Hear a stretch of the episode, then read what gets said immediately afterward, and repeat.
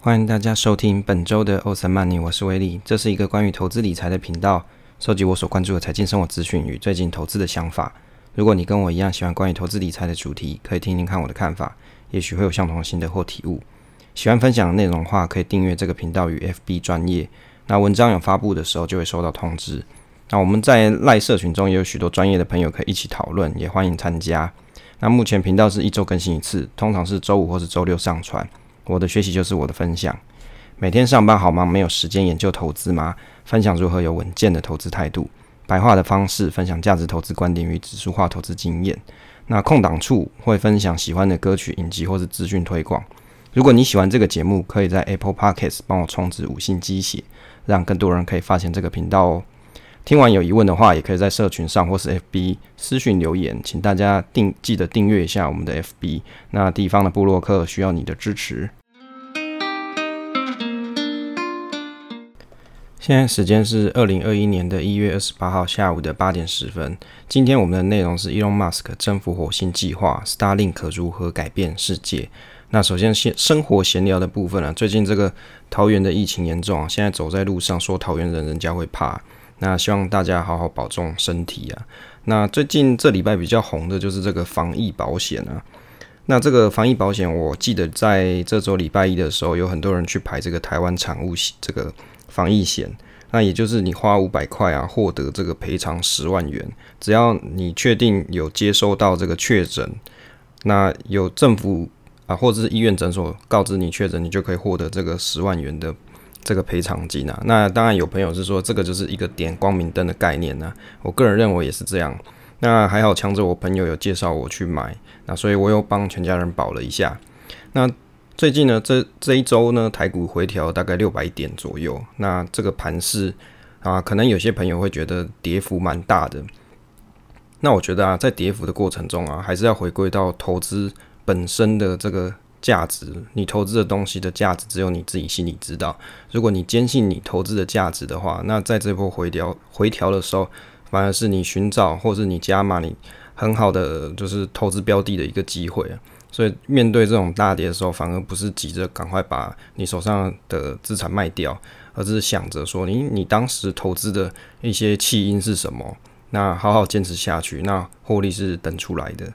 那我个人是认为这个疫情啊，可能在短期几年内都还不太会消失啊，所以有可能这个世界各地的国家都还在拼命印钞，希望可以拯救这个啊严峻的疫情。那当然也是希望这个疫情能够迅速转好。那也希望大家可以平安、幸福、健康喽。今天我们的主题是 Elon Musk 征服火星计划，那 Starlink 如何改变这个世界？那因为今天这个题目的内容其实内容还蛮多，先讲述一下大概会提到的一些内容。那马斯克的计划通征服计划啊，这征服火星的一个计划。那目前现有的卫星网络啊，或是大家使用的网络有什么存在的问题？那所以才会有了 Starlink 的发展。那到底，什么是 Starlink 呢？以及它的未来发展跟商机，还有它的优点，以及近期的一些新闻，以及 Starlink 的估值。那未来它还会遇到什么挑战呢？还有呢，我个人是比较有兴趣的，Starlink 到底是不是中国网络的翻墙利器？那最后是我对这个 Starlink 的一些幻想，还有它到底值不值得我去投资？大概有这几点要今天跟大家分享。上一篇介绍了马斯克的生平背景，那这一篇的开头啊，我们先补充一下他所开创的各个公司，其实都围绕着一个主题，就是征服宇宙，发展这个人类的宇宙文明。SpaceX 的网站上啊，马斯克他有提到说，早上醒来的时候，他会认为说未来将比现在更美好，那他相信这就是太空文明全部的意义。那相信未来，并且认为未来比过去更好。那他想不到有什么比走在星空下更令人兴奋的事情。从这两句话就可以展露出他对于太空的文明发展的一些计划跟心愿是多么的啊、充满憧憬。好，那第一个呢是马斯克的计划通征服火星计划。其实我去观察他的所有的计划都是有相关联性的。当然，我有一些我不负责的这个推想哦。那在这个 CB Inside 的研究报告里面有提到，像 Elon Musk 他各个公司都围绕着全球性的基础建设，还有征服火星会用到的科技有相关呢、大概呢可以归类了几个啊，大概有六诶、七个公司啊，他曾经可能有有开过的，或是可能已经卖掉了，我都把它列进来。那第一个呢，当然就是 SpaceX 啊，这家公司呢，它是负责卫星发射跟卫星通讯相关的。那马斯克他认为说，将人类作为单行星的物种啊，是灭绝的必经之路。我们越远离地球探索和定居啊，面对超人类 AI 或是地球自然资源枯竭的这些危险，那我们的物种就会变得更有韧性，使人类成为这个跨行星的物种。所以啊，这个火箭的科技就是等于跟外太空连接的一个桥梁。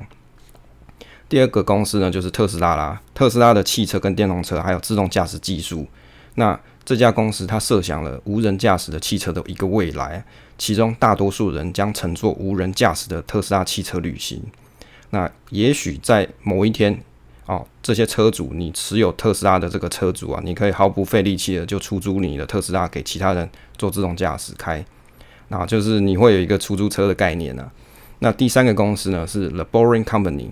那这家公司的起源其实蛮有趣的，就是有一次 Elon Musk 他曾经在洛杉矶上啊，洛杉矶遇上一个大塞车，他就突发奇想，想要新建这个高速隧道去解决塞车的问题。我相信大家一定有在高速公路上塞车，或是在一些市区主要干道。那你这时候你会不会希望地底有一个隧道可以让你高速到达你的目的地呢？我相信这就是他开创这家公司的最核心想解决的问题。我也蛮想要有这个这个高速隧道可以开的。好，但是呢，其实事实上，它这个高速隧道这个计划已经有开始在实施啊，就是在目前正在拉斯维加斯进行第一项工程。那它简称叫做 LVCC 啊。就是地下短程大众运输系统，那这个系统呢，专门设计是给，例如说像是小巴士或是修旅车大小的专用车辆可以高速通行啊。当然，你直觉可能会是想，诶，那是不是大家都直接开车进去呢？好像不是诶，调查一下，它其实是将车辆，就是已经啊现有的一些可能在轨道上现有的车辆。那把这个车辆的车轮套上导向轮，那汽车就会像是搭着平面的电扶梯，就是手扶梯的概念，就是快速的前进。那当然，未来以后会怎么样就不晓得。目前现有的计划是这样。那它每个小时可以再超过四千个人。第四间公司是 OpenAI。那这家公司呢，它是一个非盈利的人工智慧研究组织。它的目的是要做促进跟发展友好的人工智慧，使人体整体可以受益啊。比较值得注意的亮点是在于说，二零一九年的时候，微软投资了这家公司十亿美金呢。那也就是双方将携手合作开发人工智慧技术哦，所以连微软都参与卡了。第五间公司叫做 Neuralink，那它是一个神经科技跟脑部连接的一个公司，也就是脑机界面呐。这个脑机界面听起来是不是很科幻呢？它其实事实上是可以让人类不需要额外的控制器。就靠着你的意念跟想法，有没有？以前你看卡通片，不是都有什么意念啊？是念用意念去控制一些东西，或是用意念打击坏人。那但是这个科技到未来，如果真的发展成功了，那我相信很多一些身障人士啊，他就不用烦恼。诶，比如说我想要开电视，但是我不方便走路啊，或者是我没有手可以拿遥遥控器，那这时候他就靠他的脑波去控制这些设备，开电视、开冰箱啊之类的。我觉得这是蛮好的一个科技啦。那这个东西到未来未来太空呢，我相信一定还是非常有用的。尤其是在艰困的环境底下，你未必可以这么自自由的去控制一些仪器嘛，或是一些设备。那你用脑波去控制，可能就是一个比较好的方式。那第六个公司呢是 PayPal，当然这个公司已经在二零零二年的时候啊，用十五亿美金好卖给了 eBay 了。但是呢，在当年这个时空背景底下，你就会想象，诶，这好像是当年啊、其实一直到目前啊，其实都还是蛮成功的一个网上付付费的方式。我自己会觉得，它就有点像是很早很早期的类似像数位货币的这种交易的公司。当然，这个在二零零二年那个时空背景底下，有这样子一个方便的跨国网络付费机制啊，是相当前瞻性的。那七第七个公司呢，叫做 Solar City。那事实上，这个公司呢，它已经被特斯拉收购了。那这个公司主要是在做什么呢？它是做太阳能方面的。那目前是成为美国最大的住宅太阳能提供商。那有没有想到太阳能？火星？对，如果到了火星，你需要能源的时候，相信这个这家公司所持有一些专利技术啊，就是一个很棒的，就是能源来源的发展，好，一个重要的公司。那现有呢，我们有一些网络嘛，比如说大家都在家里上网，那这些网络到底有什么问题哦？所以人家才要发展发展这个 Starlink。那首先先提到像传统的卫星网络，它有几个缺点。第一个就是现有的卫星啊，当然它的数量比较少嘛。那数量比较少会有什么问题？你每次要传送这些讯息的时候，你必须要等那一颗卫星移动到特定的区域，你才可以去做这个通讯跟沟通嘛。就像就像最近我们不是发射什么呃玉山号还是什么什么号，它就是因为角度的一些问题，甚至可能没有飞到我们台湾的海上哦，就是天上你就没办法收到讯号哦，所以它会有一些些缺点在。那再来第二个问题是它轨道比较高，可能延迟接收发送的速度。的这个延迟率会比较高一些。那第二个是我们现在海底的电缆的一些缺点啊，就是国与国之间会需要这个网络通讯嘛，那就需要海底电缆了。那这些电缆呢，它就需要架设跟架设费用，好，架设费用当然就是在高嘛，因为是在海底下去作业。那再来就是光纤通讯，它会有所谓的折射。啊，折射的损耗就会让这个通讯的速度稍微延迟率较高一点。好，相比于卫星通讯而言，好，因为它光线是在光线里面折射嘛，所以折射跟你直接用卫星直线通讯来比，它的延迟率是比较高的。所以啊，与现有的这个卫星服务来比啊，Starlink 它可以提供比较快的速度跟更低的延迟网络。那如果你跟传统的电电缆网络相比啊，几乎都不需要地面上有大型的基础建设项目，这个就是它的优势在。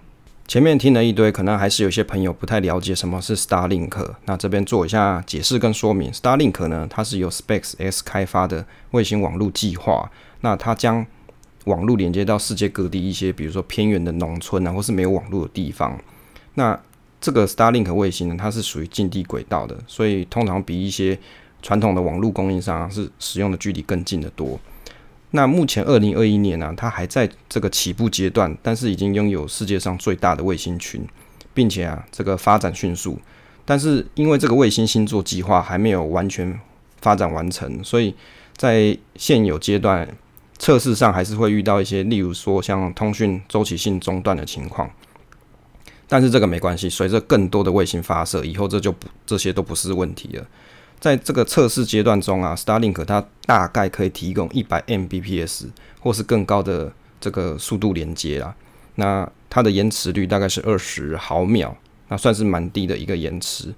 在这个测试阶段，其实它的速度会是在五十到一百五十 Mbps 之间变化。那现有的这个 Starlink 服务呢，它定价是每个月九十九块美金，但是你一开始要缴四百九十九块去购买这个啊、接收器的天线。那马斯克他有提到说，这个接收器的天线就好像棒子上的油符啊。如果大家有去看这个照片的话，它的确就好像是一个油符，一个碟盘，底下有一根棍子支撑着它。那你只要拥有这个东西，你就可以接收这个 Starlink 的卫星服务。虽然现在这个成本还算蛮高的，但是对于这些偏远的地区人们啊，像一些美国的农村啊这些居民来说，你就不需要用电缆或是光纤啊，那你就不需要。请电信公司去拉一个很长的线过来。那 Elon Musk 他承诺世界各地的人会提供他快速跟廉价的网络。那其中目前大概有三十亿的人，因为这些啊网络服务是缺乏的，好没有网络的人，那目前可能会需要数年的时间才可以降低这个初始的成本，所以还有很多潜在客户，啊他是付不起这个服务内容的。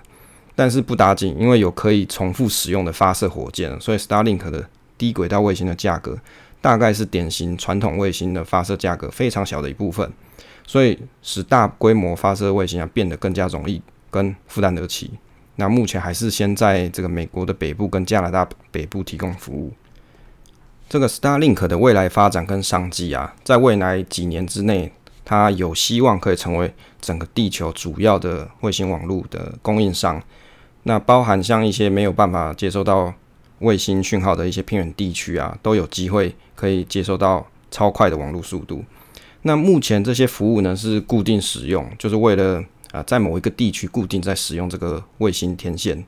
但是呢，未来它会应用在移动当中的这个网络啊，通讯网络中了，使得可以让这些客人啊、客户，他可以将这个碟形啊、碟形就是刚才讲的棍子上的优抚的这种接收器啊，带到世界各地的这个地方。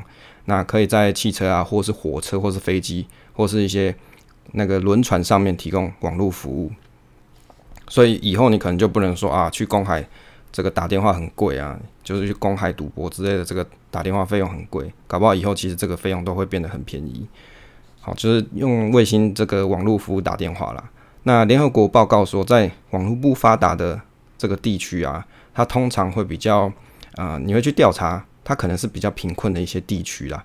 那如果能够有网络的话，也许可以增进一些经就业机会啊，或是增加他们的经济发展。好，以及获得一些医疗保健的机会，但是关键的问题是在于说，你要可以给人们负担得起的价格。那引用这个国际电信联盟的网页，哦，我去查了它的网页的数据啊，大概到二零一九年，全球大概只有五十一点二 percent 的人是，大概是四十亿人口是有在使用网络的。那通常比较不发达的国家，这个国民上网率的情况就是很差了。这个 Starlink 它计划就是弥补这样子的一个差距，建立传统网络基础建设。基础基础建设这些成本是很高的，因为它你可能要去安装好几千英里的这个电缆啊，或者海底电缆。但是这个并不是阻止世界各地人们上网的唯一方法。就是你可以透过 Starlink 的服务，你也可以上网。那有些地方呢，事实上它是可以用网络的，但是这个价格太昂贵。比如说。像是在辛巴威，你如果要用一一 GB 的这个移动网络数据啊，就一 G 的网络速度，那这个平均的价格是美国的五倍以上。像这样子的地方啊，它事实上就是一个很好啊，Starlink 开发它的潜在客户的地方。这个联合国啊，为这个网络服务设定了一个负担的能力标准，好，为了让人们可以负担得起啊，它定义这是平均在每个月月薪两 percent 以下。好，就是移动网络啦，就是大家用这种手机的，就是它的定价每个月应该是要在月薪的两 percent 以上，两两 percent 以下。那当然，目前 Starlink 它提供这个服务还是远远大于这个金额啦。再来，我们提一下这个 Starlink 的一些优点哦。事实上，你去看这个卫星星座啊，你就会很，就是它的卫星布成一个星座，像像是一个渔网一样。那成千上万的卫星是沿着同步轨道旋转。所以呢，全球所有区域都具有卫星覆盖的范围。那卫星啊，最终它会是使用电波或是镭射互相通讯，那用以减少这个延迟时间，那加快大家的网络速度了。那当然，因为它的卫星轨道比其他传统卫星来低得多。那目标呢，是希望大概都是在地面以上五百四十到五百七十公里之间运行。这个低轨道啊，有一个优点。好，当然我不知道这是不是真的啦。这这是 Starlink 的它的公开说明是说，它可以因为它低轨道，好，所以如果说有卫星掉落，它会很快在大气层里面燃烧掉，就是防止太空垃圾堆积。一旦一旦如果掉下来就烧掉的概念。传统的这个卫星啊，它的延迟速度大概是在五百九十四到六百二十四毫秒左右，但是如果你是使用 Starlink，它的网络服务的速度是更。啊，延迟速度是更低的，可能差不多十五或是二十毫秒左右。我相信这个就是它蛮好的一个竞争优势。为什么？因为世界上有很多人他需要做一些，比如说像是呃网络上高频交易啊，或是做一些，比如说做美股投资啊，可能各位你如果做美股投资，你会希望说你看到的数据是非常及时的，不要有落差，免得你做一个空，结果收到对方收到变成一个空一个多。好，就是你做空头，结果对方的数据已经是变成多头，那不就是不就是啊、白白的丧失这个投资机会嘛？所以，如果未来这个速度延迟速度啊可以降低，不管是你以后你要去打电动，或是你要做股票交易啊，海外股票交易，我相信这对大家都是很有帮助的。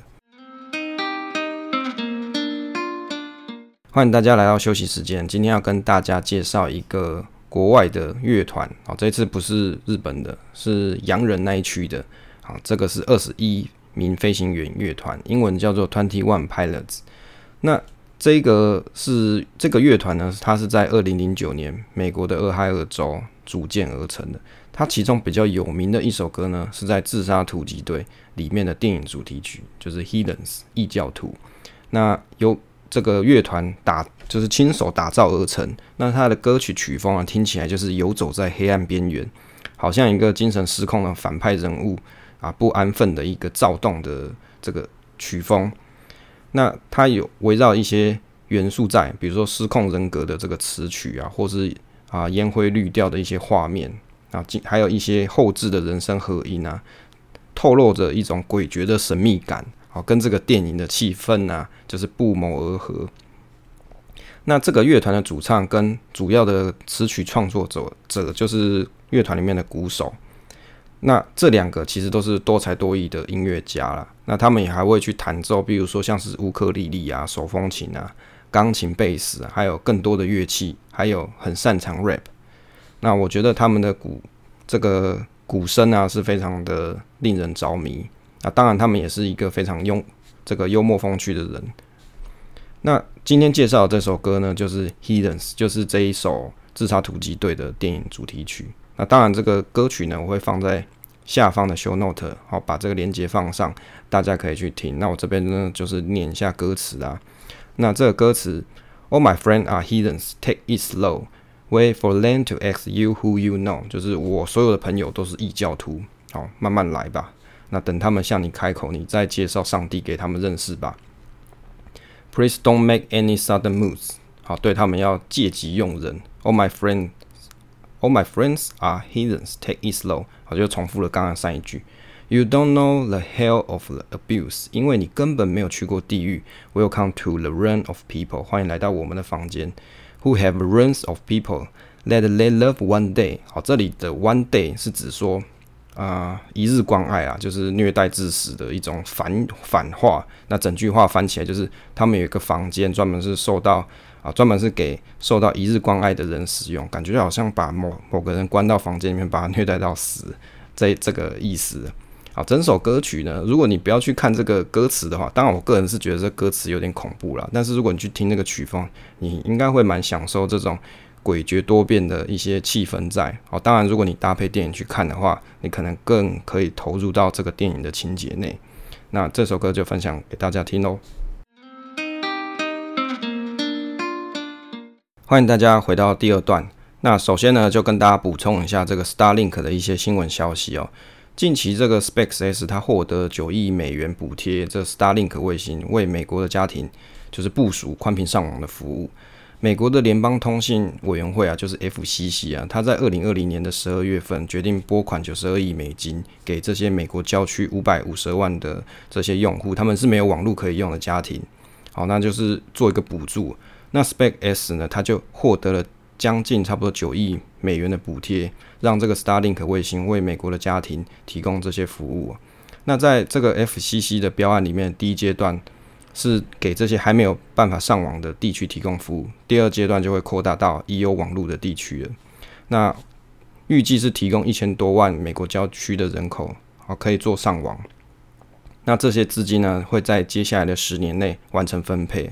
但是关键点在于说，SpaceX 必须要证明它是提供合理的价格跟稳定的网络，好，这个是重点。那第二个新闻是 Starlink 的卫星啊，目前在太空已经有一千多颗了。那于近期一月二十号，它发射最新的 Starlink 卫星啊，通过这一次发射，它目前已经有一千零一十五颗 Starlink 卫星送到了这个轨道中。那去年 SpaceX 它进行了十四次的发射，啊，加快了这个 Starlink 的部署啊。为什么要加快？刚才上一则新闻有有讲到，因为它必须要尽快的证明它可以提供合理的价格跟稳定的网络，所以呢，你的卫星要赶快部署到位，才有机会嘛。那当然呢，这个卫星的快速部署啊，震惊了天文学家。他们很怕 Starlink 会破坏他们的天文观测。为什么？因为 Starlink 它的外表啊、可能会有一些太阳能板嘛。那这些太阳能板它可能会导致一些太阳光的反射。所以在新版本的卫星里面呢，它配备了遮阳板，可以防止太阳光从卫星的天线跟它的表面做反射。而且可以降低这个卫星的亮度啊，因为你照到这个卫星嘛，它可以等于是让这个卫星的反射亮度更低。那预计是在二零二零以后，呃，二零二零年八月以后的发射的每颗的 Starlink 的卫星，它都要配备这个遮阳板，也就是现在发射几乎都有了。那目标是可以将这个卫星的亮度可以降到七级或是更弱。那当然，SpaceX 他们说啊，致力继续跟这些天文学家合作，降低 Starlink 对这些天文观测的影响。当然，这一点我自己是觉得有点打疑问啊，打问号。为什么？当你有四万多颗的卫星部署到位的时候，啊、这个天文观测到底是不是还可以顺利进行呢？好，这个因为没有人做过嘛，也不晓得以后会有什么问题。第三个新闻是 SpaceX 它发射创纪录的小卫星群，在今年的一月二十四号，就是啊，大概是前四五天吧，SpaceX 它的 Falcon 9啊，就发射了一百四十三枚的小型卫星，为这个啊，给这些希望啊跟着一起搭便车的这些公司，给他们提供了一次的太空任务服务啊。那这项服务啊，它是对新兴的这些小型运载火箭啊构成了竞争威胁。一百四十三颗卫星是近这一期哦，它发射中部署最多的卫星的数量。那 SpaceX 啊，这次发射有十颗 Starlink 卫星。那这十颗卫星，它是预计是要前往极轨。什么是极轨啊？就是南北极啦。哦，那它要形成一个类似接力概念的卫星群。所以呢，卫星以后不只是可以在同轨道运行，哦，就是如果你把地球直啊立起来看的话，好像一个鸡蛋一样立蛋这样看。那如果卫星它是在同一个环面上，就是同轨道通讯，但是未来它在极轨也部署了 Starlink 卫星，你就会发现说，在不同轨道之间也可以做通讯了，你就会好像是一个很大的网子把整个地球包起来，一个包覆网的概念。那每一台卫星呢，它都可以向前跟向后，透过类似镭射啊，或是其他的啊电波方式去传送讯号，即使。在这个极地，它没有基基地台啊，就是在南北极没有基地台嘛，它也可以利用接力的方式，把讯号送到有基地台的地方，让一些没有海底电缆的地方也可以有网络使用。所以未来，如果你你真的像一些破冰船啊这些，你开到南北极，你需要卫星跟比如说你的 base，比如说是在美国啊，或者是在加拿大这些地区，你需要去操控这些啊在南北极的一些。啊，科研船你可能都会有一个很顺畅的卫星网络可以使用了。好，再来呢是关于 Starlink 的估值啊，在在这个 Forbes 这个网站，他们有一个叫做证券研究的团队，叫做 TREFIS，我不知道怎么念啊，反正这个网站呢，它有提供了一个评估，它的评估是指说，到未来二零二五年的时候，全球人口大概是八十亿，那网络普及率大概是七十二 percent。大概五十八亿的人口可以上网，那二零二五年 Starlink 的用户大概是五百六十万人。如果用美国平均网络服务费六十块美金计算啊，这样子的年收入大概是一百亿美元。如果你用本益比三倍去计算，公司的价值大约是三百亿美元呐。当然，这个本益比是一个啊，估值是一个艺术嘛，所以目前这个网站它是给三倍的本益比去计算。当然，如果以我的认为啦。大家对于这家公司的想象可能不只是只有三倍而已。接下来分享一下这个 Starlink 它可能会遇到的一些挑战，或是正在面临的挑战哦。第一个是这个 FCC 他们对于这个电信频谱啊，它有是它是有有效期限的，所以他们会希望 Starlink 可以在二四二年二四二四年发射完一半的卫星，就是尽快部署完这些卫星啦。第二个就是。需要提供废弃卫星的这个离轨计划。那 worst case 就是你的，如果你的离轨计划做得不好的话，你可能会引起一系列的卫星碰撞嘛。因为未来可能会有出光这个 Starlink 公司，他们就预计要发射四万多颗嘛。当然，其他国家更不用说啦，其他国家可能也会争先恐后的射了一堆近轨道卫星上去啊。那最差情况可能会引起一系列的卫星发生碰撞，就是你的废弃卫星导致的。那当然，这个 FFC 啊，就希望不要造成一些太空垃圾的问题。当然，前段有说啦，因为它是近轨道卫星，可能会在接近啊大气层的时候就把这些卫星给烧完了。但事实上，如果当有这么多废弃的太空垃圾的时候，他们真的是不是有这么顺利可以烧完呢？那目前这个还是一个未知数。好，所以这也是以后会面临的一个挑战。第三个就是市场竞争加剧啊，为什么？苹果就是大家用这个 Apple 公司啊，它也正在组自己的卫星网络团队啊。还有呢，像这个科技巨头亚马逊，它也有获得 FFC 的批准，这个科普勒的卫星计划。那亚马逊呢，它曾经有投资一百亿美金到这个科普勒计划。那科普勒的计划，它计划将其实我觉得本质都一样，都是像一些传统光纤或是无线网络没有办法覆盖的地方，去提供一些高速低延迟的宽频网络。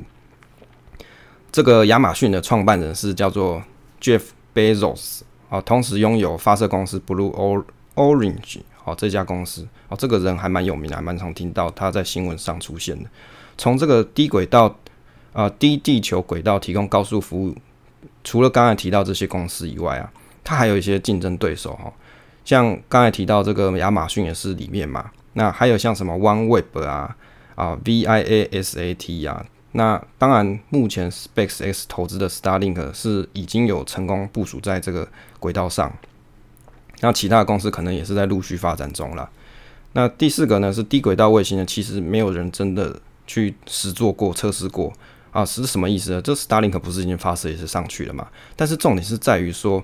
它发射的数量还不够多啊！当你有这么大规模上万颗在线上的时候，它可能会有各种问题存在，目前还不得而知。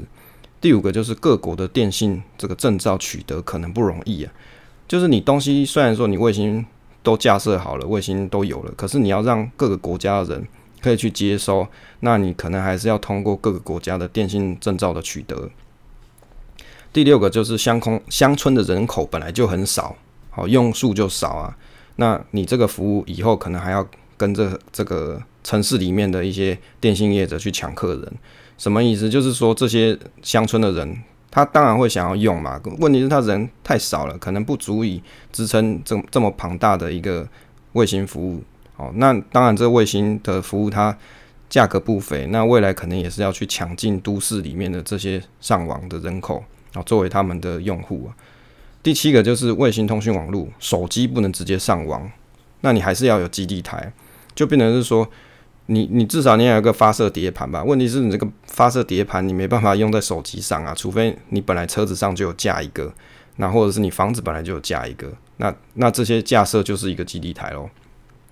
第八个就是建构卫星这个星座群的过程，它要一直烧资金的，所以啊，降低设备的成本是最大的挑战。第九个就是目前的这个售价还偏贵，那因为你看这个接收设备就要四百九十九元美金啊，每个月又要再缴一百块，所以要降到六十块美金每个月的租金啊，还是一个很大的挑战啊。接着要讨论一个比较有趣的议题，就是这个 Starlink 啊，它到底是不是中国人翻墙的好帮手哦？关于这个问题啊，我也在这个 Google 上去摄取了一下。在这个 YouTube 里面有一个频道叫做中文生存频道，我没有帮他业配啦，但是就是他有提到这个议题。那马斯克有说过，如果你想要接入 Starlink 的高速网络啊，你只需要头顶的一片天跟一个笔记本大小天线，就是那个披萨盒的大小啦。哦，那他提到说，每次哦，我讲是这个 YouTube 的这个这个主持人啊，他提到说，每次星链计划如果有进展的时候啊。他的朋友圈啊，跟 Twitter 啊，就好像炸了锅一样，纷纷表示，如果以后这个星链计划成功以后，这个网络长城会变成形同虚设。那他提到，可能不是这个样子哦。他提到说，如果就这个技术角度来看，卫星连接网络根本大致上没有什么问题，但是政府会有一些方式去侦测卫星通讯。他提到一个关键是在于说。印度在二零零八年的时候有遭受到这个恐怖袭击，造成了一百九十五人的死亡。所以从那个之后，印度就非常严格的去控制卫星电话的使用，禁止个人或者是未经允许使用的情况底下去使用卫星电话。所以印度因为携带跟使用卫星电话而遭到拘捕的这个人啊，这种情况很多啊。而且啊，印度军方、警方跟国内的这个安全部门在港口。还有一些重要的地点部署了大量无线电侦测的设备，因为这个卫星电话它所用使用的频率啊频段是比较特殊的，所以一旦你只要使用了卫星电话，你很容易就被侦测到。那当然呢、中国对于卫星电话的使用啊，还是处于一个半开放半管制的状态。那中国没有立法禁止私人使用卫星电话或是这种卫星网络，但是你必须要啊、提前去申请审核啦。啊，而且海关也没有去扣查这个卫星电话的强制要求。那暂时也没有因为有人去携带这些装备被逮捕了。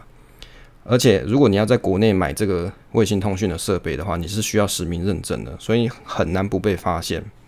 他认为，这个马斯克建立这个 Starlink 的目的啊，不是为了要解决网络管制的问题，而是要为了解决偏远地区，像一些传统网络铺设困难的地区，你可以提供一个网络的覆盖。所以，他如果要针对中国去做到这个讯号关闭，并不是问题。那在这个世界上啊，很少有公司哦，这个就是这个主持人他提到啊，世界上很少有商业的公司啊，愿意跟政府对着干啊，所以。他就提到啊，马斯克还有一家公司叫做特斯拉啊，这个特斯拉还在中国做生意，所以不太可能去做对抗中国政府的事情啊。他说，这个当这个 Starlink 建成之日啊，就是中国走向印度式天空封锁之时啊。你可以拥有一片天空，但你永远无法真正拥有一片天空。我真的觉得这一句话写得非常有诗意啊。我自己的心得是对于哦。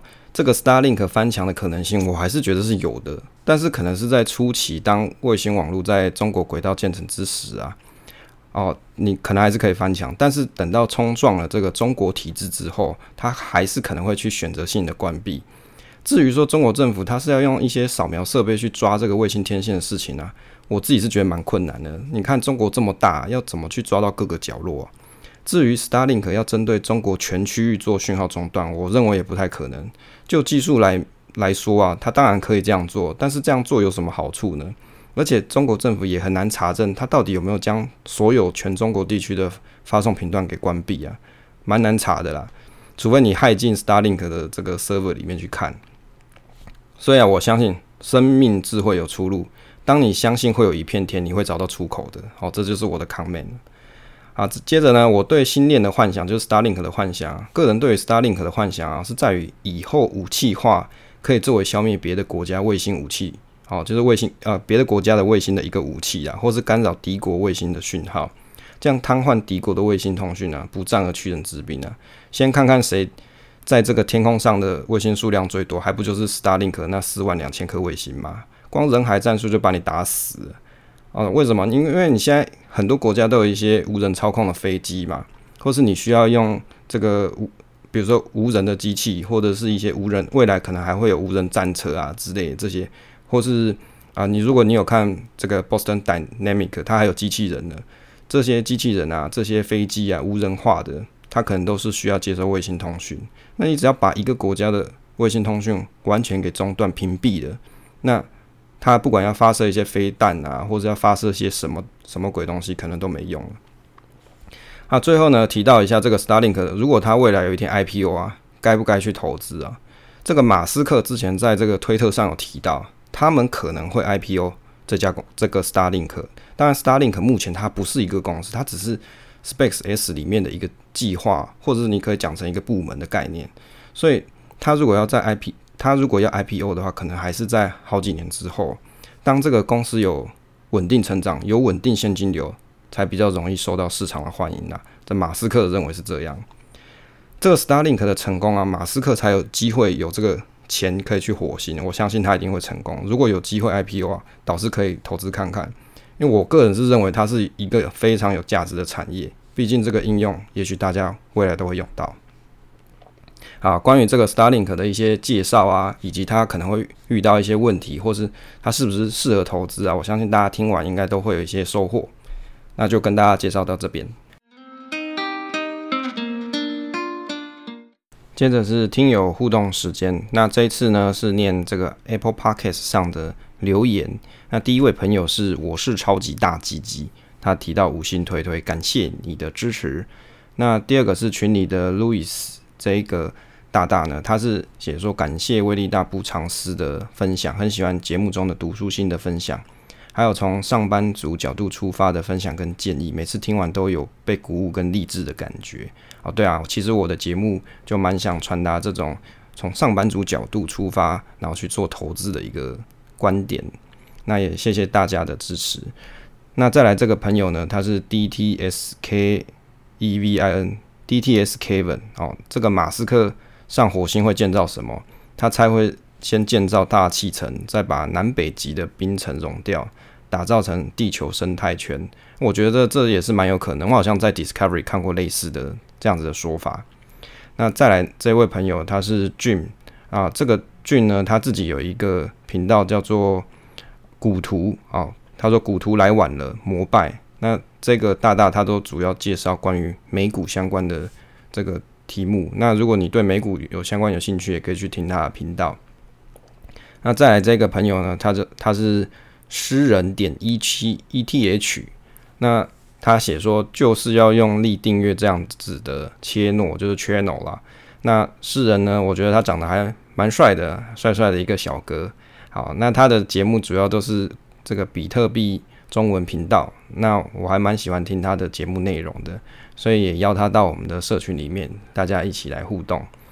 那关于一些比特币啊，或是一些数位货币的知识，也跟他学习也蛮多的，蛮谢谢他的。那再来最后一位呢，是东哥经济学的东哥，他写说感恩威力，赞叹威力，五星吹到喵喵叫，睡觉前可以用听的，保证让你睡着都在思考钱钱的事情。那感谢东哥的支持。好，那我是觉得睡觉前听，如果你可以睡得着，也是蛮好的。啊，反正睡觉前前听一下也是不错啦。不管你是听着睡着呢，还是还是听着想事情都很好，至少有听嘛。那关于这个 Apple Podcast 的留言，其实还有好几个，那剩下就下次再跟大家分享喽。那接着分享一下，我们有一篇文章呢，在 PTT 上有刊登，是上上期的这个如何观察 QQQ ETF 跟三种适合的投资人这篇文章啊。那在这篇文章底下有一些留言，一些神人大大有给我留言，我深感荣幸。那我也想说发表一下自己看了这些推文的意见呢。当然，这个有些是很厉害的人呐，所以我相信他们也不一定会听我的 podcast 的。但是我还是想讲几句吧。那其中有多拉王来我这边推文的，他有提到说这个牛市会涨得多啊。他讲说 QQQ 牛市会涨得多，实在是没有很好的印证。没有人知道这个牛市是不是下一次还是科技股还是其他股票强，还有提到，这个 QQQ 就代表说你选了 QQQ 就是代表说这个纳斯达克的前一百家嘛，那你其他的公司你可能就会错过。再来，他有提到说零点二 percent 的这个内扣费用在美股 ETF 里面算是很贵，不算是便宜啦，这个是没错。好，关于这几点啊，我个人认为投资这种东西本来就是一种选择啦。当然，你也可以全部全部都要嘛。就是有的人他什么都想要，比如说他喜欢零零五零、零零五六，他就每个都配配一堆。那你也可以去选择，比如说 VT 啊，或是 VTA 哦，我要吃整个全球或者整个这个全美国市场。所以呢，我有提到 QQ 的选择，它只是一个资产配置里面的其中一个项目，不是代表说我全部的资产都要投入 QQQ 里面，并不是这个样子。当然，它的内扣费用比起其他的像 VT、VTI 来说，它的内扣费用当然是比较高。所以你有特殊偏好的时候，你你就要注意说，这样子的内扣成本是不是符合你自己的预期啊？所以这个是没有对跟错的。再来有一个网友啊，他叫做 Ken 啊九零零七，他有提到说，过去绩效不代不代表未来走势。那再来就是我举的这个这个 SpaceX 啊，跟这个 Starlink 目前上市几率不大。就算是上市，你买这个 QQQ 只能吃到这个鱼尾巴，前面的涨势都会错过。那我觉得这个论点啊，其实严格说起来，是不是鱼尾巴，没人知道。那你只能够说，你买到你买 QQQ 的话，你只能确保说，好，如果未来这些这些新兴的这些，比如说像 Starlink 独立出来了，那上市或是 SpaceX 也上市了，那我是有机会参与的。我只能肯定这件事情。好，至于是不是鱼尾巴，谁知道？像特斯拉，它进到 SP 五百里面，它不是涨了很大一段，所以这个这个事实上也不能说你你只能吃到鱼尾巴，是如鱼尾巴还是整条鱼，谁知道呢？当然了，过去的绩效不代表未来走势啊，这件事情大家都知道。但是谁不是看着过去的绩效去幻想未来的走势呢？好，我相信这个是很浅显易懂的道理。那另外一个网友他有提到，他说小型股成长较大是幸存者偏差，有很多下市的没有被统计到。关于这个小型股成长比较大啊，如果你去看，比如说像《资产配置投资策略》这本书啊，它其实就有做了一些详细的研究。当然，这些研究呢，它是指美国股市里面。那至于很多下市没有被统计掉，这个当然是事实啊。所以，如果你单就小型股成长比较大去讲说它是幸存者偏差，我相信也不能这样讲。也有很多大型公司它也是下市的。所以你喜欢小型、大型、中型，这全。纯粹就是你个人喜好而已。那在 QQQ 里面，它是没有这个小型小型公司的。那我只是讲说 QQQ 里面没有这个，哦，这是它的特性。那至于有没有小型公司可以让这个，呃，它这个 QQQ 里面没有小型成长股，是不是就代表说 QQQ 它的成长性不够呢？我相信不是这样子解读的。好，那关于这个这篇文章的一些推文啊，我的一些意见跟回复就到这边。接着结尾推广两个 podcast 的节目。好，第一个节目呢，它的名称叫做“算你好命”。那这个主持人他叫做安博黄，他的内容呢是不会算命也要知道自己的命，才能够掌握该顺势而为还是逆风飞翔算命。除了求一个人生未来预测，也是探索今生今世的答案。但是我们的希望是透过命理的工具法，让大家清楚自己的人生地图与旅途，少走冤枉路，更不枉此生啊！这个节目它有三个单元，第一个是奇葩人生，透过这个 DISC 人格特质系统了解自己，认识别人。那案例故事分享，第二个是内心小剧场，用寓言故事教你人生逢凶化吉。第三个是聊聊算命，如何利用各种命理工具法。帮助自己找到人生的航向。好，它节目时间是每个礼拜一、三、五更新，节目时间大概是啊、长度大概是在十五到三十分钟。哦，我觉得这个算命的议题啊，我一直都蛮有兴趣的，但是从来没有去好好算过。改天我也想说来自己算一下好了。那第二个要跟大家推广的节目呢，是叫做 Talk。那 Talk T A L K，小周末的情侣夫妻。朋友天南地北聊啊，谈天说地，价值观平行输入，无关税无门槛。好，它的节目时间是每个礼拜三的晚上七点，节目时间长度大概是在三十到五十分钟，适合健身运动啊，健身通勤上班去听啊。主持人呢是桌头阿伟，机身巨仙由桌头决定主题，巨仙啊降价解答或是分享更多资讯。节目的内容啊有时事经验跟故事啊。我觉得这个听到桌头，我就想到那个当机啊那些，好像还蛮有意思的，也欢迎大家去听听看他们的节目。那结尾的部分啊，跟今天的节目就到这边。我需要你的 Apple Podcast 五星机械通充值，就像你去公庙拜拜里面要烧香一样，那是神明的百米访问需要啊。其实就是希望大家可以帮我在 Apple p o c k e t 上推个新喽，那这样有机会可以让更多人发现这个频道。那谢谢大家收记收听这一期的节目，希望对大家有所帮助。那请订阅支持这个频道与留言分享，总是单纯的快乐。期待下次再见。